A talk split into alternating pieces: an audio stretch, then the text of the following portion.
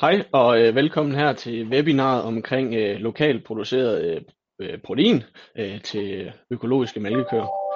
Øh, mit navn er Martin Øvli Christensen, og jeg er konsulent ved SEGES øh, Økologi Innovation, og jeg har fået lov til at være ordstyrer her på øh, dagens webinar. Øh, det er jo sådan, at øh, dagens webinar vil sætte fokus på, øh, på hvordan man får et mere øh, robust øh, proteinforsyning til sine mælkekøer, Øhm, og det kan man gøre igennem en øh, mere hjemmeavlet eller lokalt produceret øh, forsyning. Øh, med den situation, der er i dag, øh, så er det jo sådan, at vi har en forholdsvis stor import af økologiske søjekager fra hovedsageligt Kina. Øh, og med covid-19, så har det jo givet nogle udfordringer i forhold til at få øh, de forsyninger ind til landet, som man plejer at få.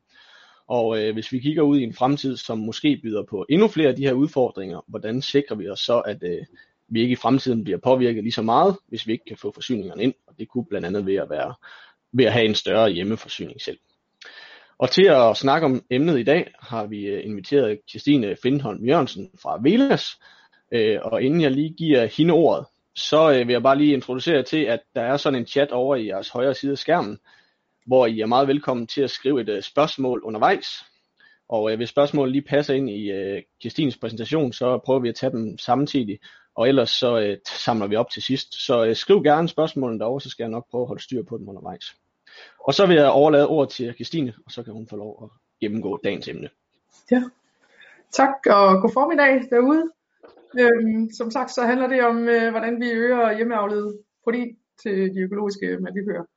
Og øhm, jeg kan lige starte her med at forklare lidt om, hvad, hvad der sker på markedet i øjeblikket. Øhm, det er jo sket en dramatisk øh, stigning i, i kraftfoderpriserne for økologi her i de sidste 3-4 måneder.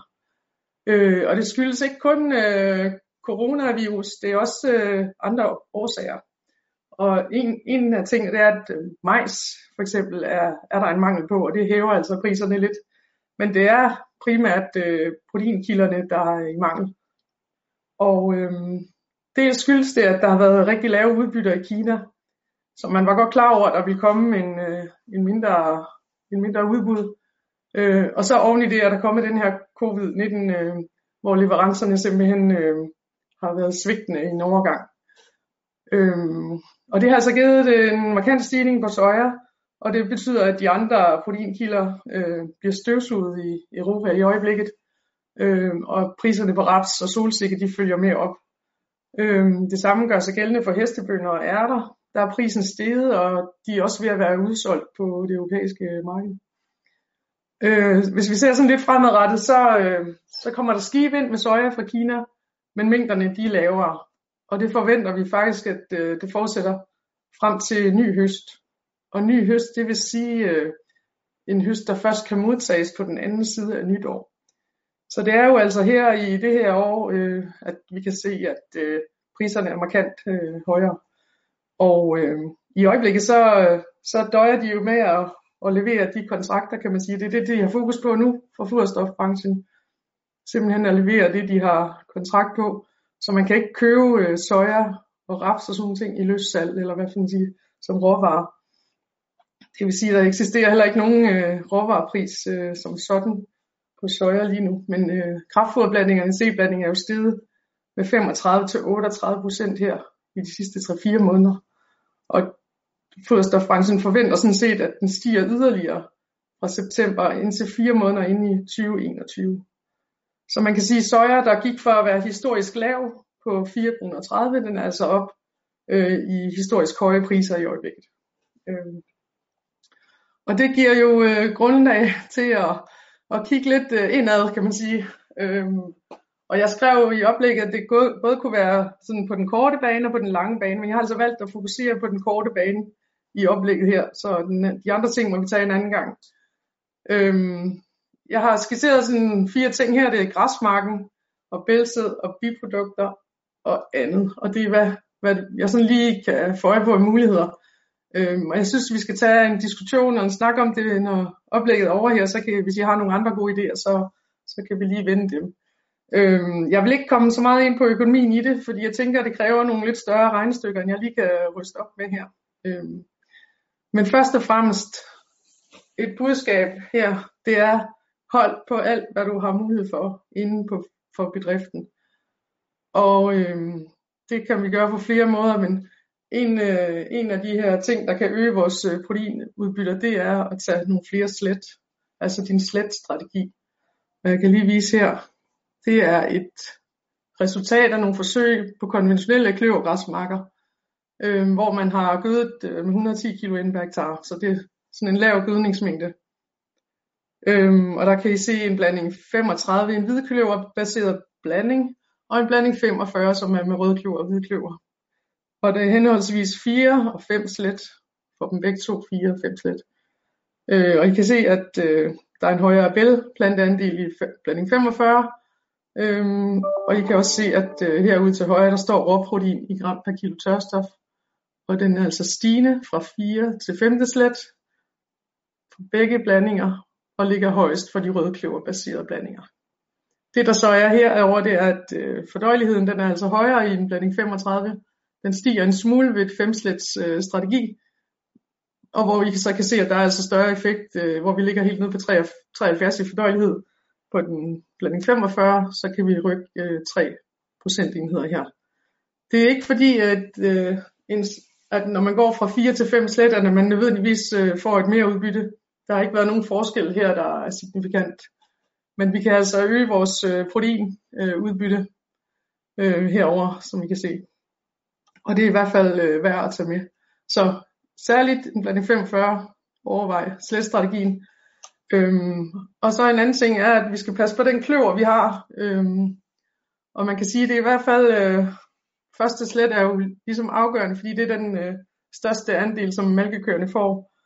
Øhm, men tit er det jo sådan, at øh, kløveren den er lidt langsom til at komme i gang, og typisk så bliver den lidt udkonkurreret af nogle hurtige græsarter i, i starten af op til første slet. Øhm, men jeg prøver lige at vise her. Og det her det er altså baseret på økologiske øh, kløvergræsforsøg, og det er første slet. Og I kan se her, at øh, hvidkløverandelen den er angivet herude af x-aksen, og andelen af råprotein, råproteinindholdet, den er her i y-aksen. Og der kan I se, at der er en rimelig stor variation fra 13 til, til helt op til 20 procent øh, fra forskellige øh, forsøg her. Men det, der er interessant, det er, at jo mere hvidkløver der er, så er der altså en lineær sammenhæng med proteinindholdet. Så vi skal passe på den kløver, vi har derude. Og den er jo rimelig følsom over for, for at blive gødet for meget, kan man sige. Men den er også øh, følsom over for at blive kørt på. Så det her med faste kørespor, det er en god ting. Øhm, på den længere bane, så kan man sige, at der i øjeblikket bliver forsket eller udviklet en del på at få nogle kløver og sorter, sorter der er lidt tidligere og kan konkurrere lidt bedre med græsset ude øh, i, i løbet af det der første slet. Så det er sådan lidt på den længere bane. En anden ting det er øh, at sørge for at undgå for store tab undervejs. Øh, vi skal passe på det vi har, og, og så det her, den her praksis under vores installering, den er ekstra, ekstra vigtig i år, hvor vi får, får tørret det og får snittet og kørt sammen øh, og, og konserveret det optimalt. Øhm, hvor man kan sige, at øh, ja, det er jo, man kan sige, der er både et tab ud i marken, og der er et tab under installeringen. Øhm, det kan godt være sådan et år som i år, at det er, hvis man står med noget tør installage, at det er i år, man skal prøve sig frem med noget installeringsmiddel øh, for, at, for at holde øh, holdbarheden af det, man har. Så, godt. Så kommer vi videre til det her med, hvad med det friske græs? Øhm, man kan sige, at vi kunne jo muligvis øge afgræsningsandelen, og det er jo det kommer jo lidt an på, hvilken setup man har øh, i forhold til arealer tilgængeligt og, og så videre. Øh, det er i hvert fald den billigste måde at, at få noget protein ind på.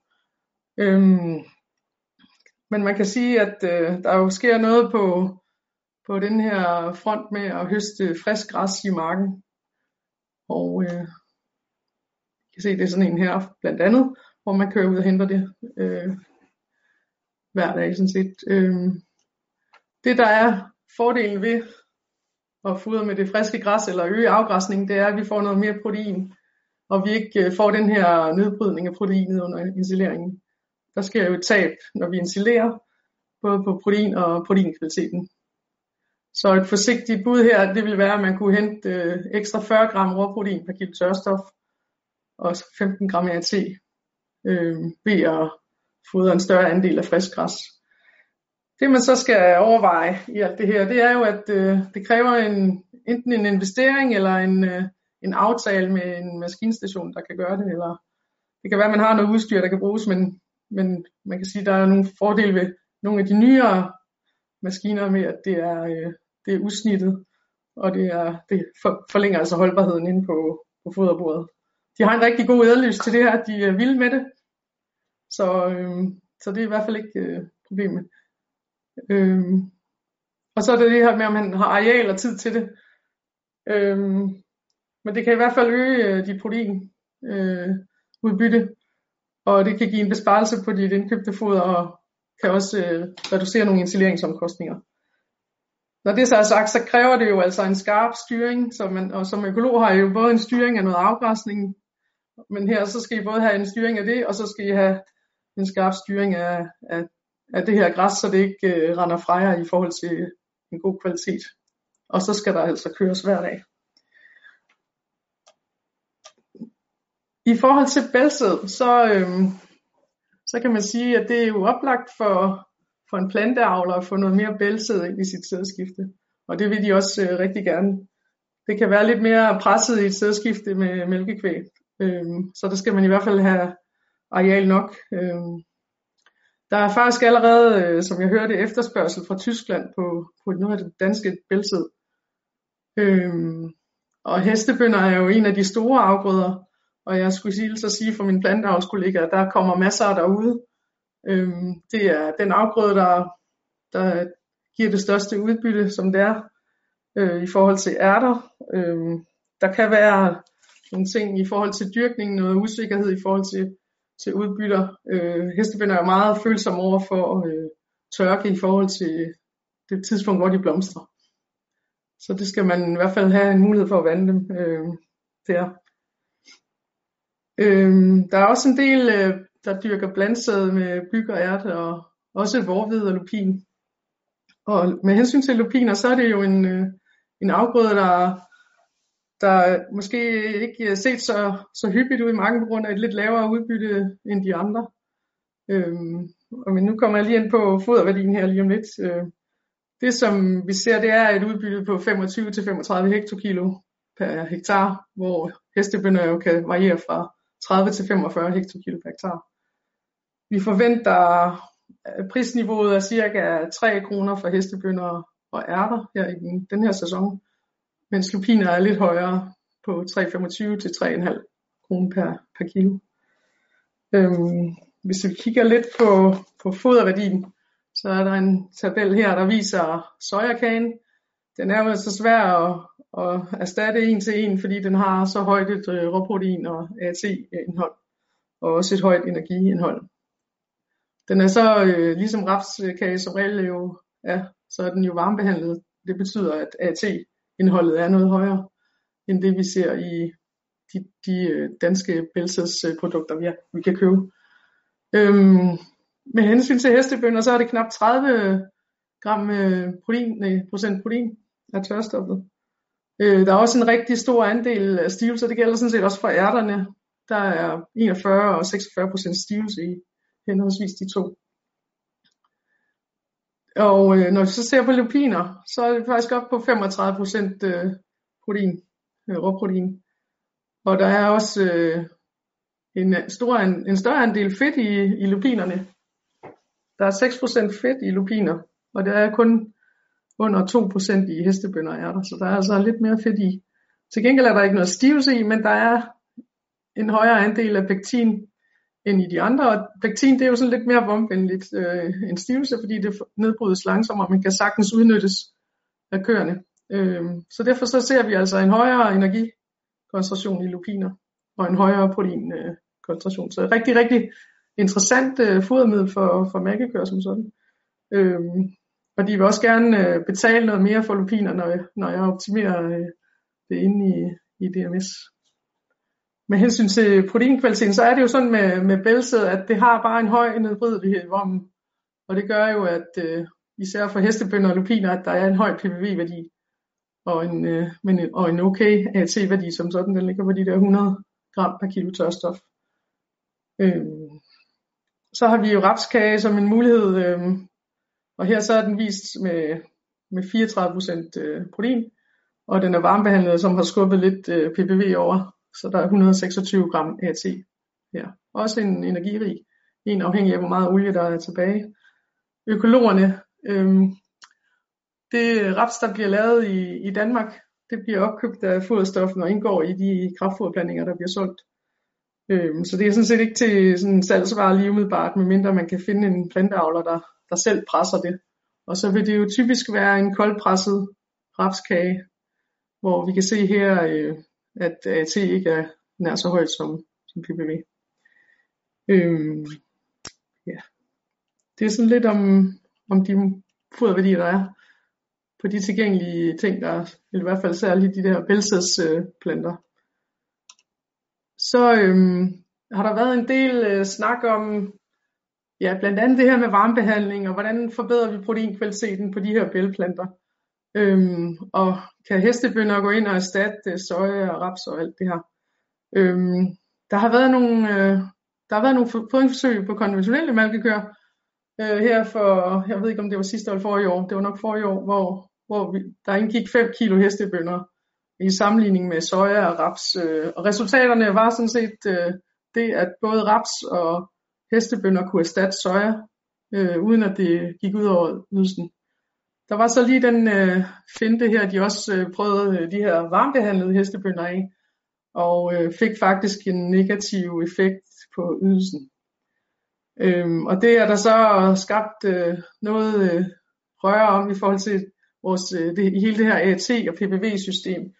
Fordi at der må være et eller andet, øh, vi overser, øh, når vi vurderer vores øh, kvalitet af, af fodret. Så øhm, det som der nok er sket, det er jo, at øh, stivelsen også bliver påvirket, øh, når man varmebehandler. I forvejen har bæltsædet en, en lidt lavere udnyttelse, altså den bliver udnyttet lidt, lidt lavere øh, protein, eller slutter stivelsen. Så om det simpelthen øh, er et spørgsmål om, at øh, der ikke har været nok tilgængelig hverken energi eller protein til mikroorganismerne i vommen øh, med den her varmebehandling, det er jo, det er jo sådan noget, man kan, øh, man kan spørge, om det er det, der er årsagen. Man kunne, jeg kunne forestille mig, at, øh, at øh, altså varmebehandling, jeg synes jeg stadigvæk har en berettigelse, men måske skal vi ikke helt op i de temperaturer, som, som vi har anbefalet førhen. Øh, det kan godt være, at det giver mere mening, især hvis vi lige går tilbage. Altså sådan en som, som hestebønder, som, altså nu, hvis vi ser lupiner, så er der jo rigtig meget PVV at flytte på, og lidt mindre for hestebønder. Måske er det ikke øh, øh, optimalt at, at give dem så høj en varme. Det er jo sådan nogle ting, man kan, man kan spørge sig selv om, som kunne være sjovt at, at kende svarene på. Jeg kender dem ikke, men øh, jeg øh, vil lige tilføje så, at når vi snakker proteinkvalitet, så er det jo i starten af laktationen, at, øh, at vi har set, øh, at det har størst betydning. Så har du mulighed for at, at prioritere den rigtig dyre protein, øh, så, så bør det være til de her nykældende køer, som var i starten af laktationen. Ja. Med hensyn til biprodukter, så, øhm, så har vi jo raps. Øh, det er måske lidt frækt at kalde rapskagen en biprodukt, for det er sådan en rimelig høj værdi. Øh, proteinkilde. Det er jo, som jeg sagde, så er det ikke sådan rigtig muligt at købe dem som øh, sådan mellem, øh, fordi det bliver spist af foderstofbranchen. Og de andre biprodukter, det er så meget begrænset, hvad der ellers er. Jeg har kun oplevet noget af det her bryggerimask øh, blive solgt en enkelt gang, men det er jo altså måske et, øh, nogle muligheder, der dukker op sådan hen ad vejen, øh, og, og der bliver formentlig flere af dem vedklædet. Det er der muligvis også nogen, der, der kan skaffe øh, men det er også de små mængder, tænker jeg. Så har vi hørfrøkage, hampefrøkage, begge dele øh, med, man kan sige, en høj øh, proteinværdi, men øh, særlig hampefrøkage har en lav energikoncentration øh, på grund af skallerne især. Øhm, men alt det, der bliver lavet af det her, det har mit indtryk er, at det går alt sammen til human brug, og derfor er priserne alt for høje til at bruge som foder. Så hvad kunne der så være af andre ting? Øhm, ja, altså der kunne jo være den mulighed, at vi, vi kiggede lidt på det her med afskalning af havre igen, øhm, for at kigge lidt øh, på, om det var en måde at øge vores protein på. Og så er der øh, mulighed med at lave grønpiller. Det, jeg kigger lige her, I kan se foderværdierne her. Og det som, øh, som vi har oplevet med den her afskalning af hav, det er, at det er gået lidt i sig selv igen.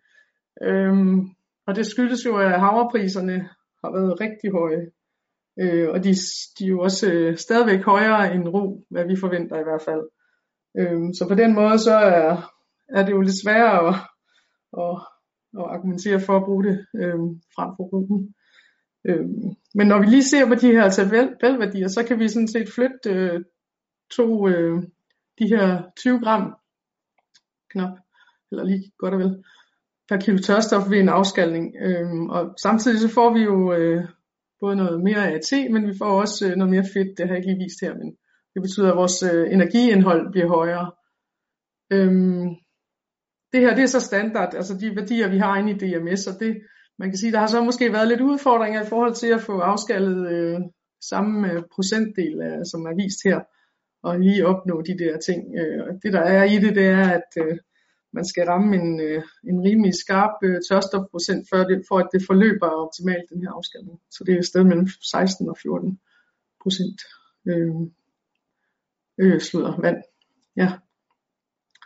Med hensyn til grønpiller, så er det jo øh, så er der de der 18 procent i sådan en grønpiller plus, men der er også en, det er også lidt tungt fordøjeligt, så, så det er sådan lidt stabiliserende foder, og muligvis en lidt for dyr øh, løsning at gøre i større udstrækning. Så, så for lige at samle op, øh, så der skal virkelig være fokus på grovfoderkvaliteten i år. Det er ikke bare for sjov, det her. Øh, og øh, det er virkelig øh, altid og meget afhængig af, hvordan vejret det lige øh, spiller ind og sådan nogle ting. Men, men læg en strategi for det, øh, og det kan man jo altid gøre. Men have også øh, en plan, nødplan i, i baghånden her. Øh, men i hvert fald fokus på at få de der første anslet godt af vejen og godt af sted, så, så skal der nok, øh, skal nok komme noget protein ind der. Øhm, hvis I har mulighed for det, så var det det her med at prioritere den høje kvalitet af protein til, til de køer, der er først i laktationen. Og så står vi jo over for at skulle afsøge nogle andre muligheder, så være åben og kreativ og, og få kigget på økonomien i det. Øhm, det jeg har med vilje ikke taget det med, fordi det bliver for omfattende lige at, at, at kigge på den økonomi. Men hvis I synes, der er behov for noget, vi skal regne på, eller sikke skal regne på, så synes jeg lige, vi skal tage det her øh, efterfølgende. Så, øh, ja. Men altså, det var faktisk øh, det, jeg havde at sige. Jeg har ikke engang styr på uret, men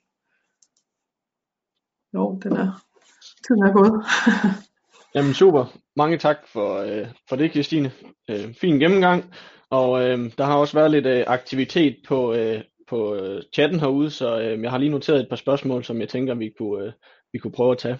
Jeg kan ja. først sige, at, øh, at der kom et spørgsmål fra Yge, og det var rigtig fint Yge i forhold til, øh, om det her er tilgængeligt bagefter. Der kan jeg sige, at jeg har lagt et link ud, hvor webinaret bliver lagt op. Øhm, så kan man gå ind og se det igen, og på den måde få adgang til slidesene, hvis man øh, har nogle ting, man gerne vil kigge på.